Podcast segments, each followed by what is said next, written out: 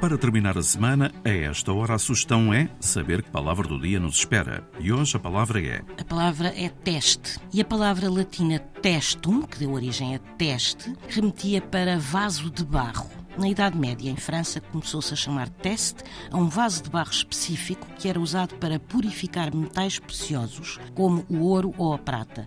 E estes vasos eram porosos, razão pela qual, quando se aqueciam os metais nestes vasos, as impurezas eram absorvidas pelo barro, que funcionava como um filtro purificador. E a partir do século XVI começou-se a usar a palavra teste em sentido figurado para referir um ensaio, uma experimentação, tal como os metais preciosos que tinham que passar pelo testum ou teste do barro para ficarem mais puros, com menos impurezas. Teste, a palavra do dia.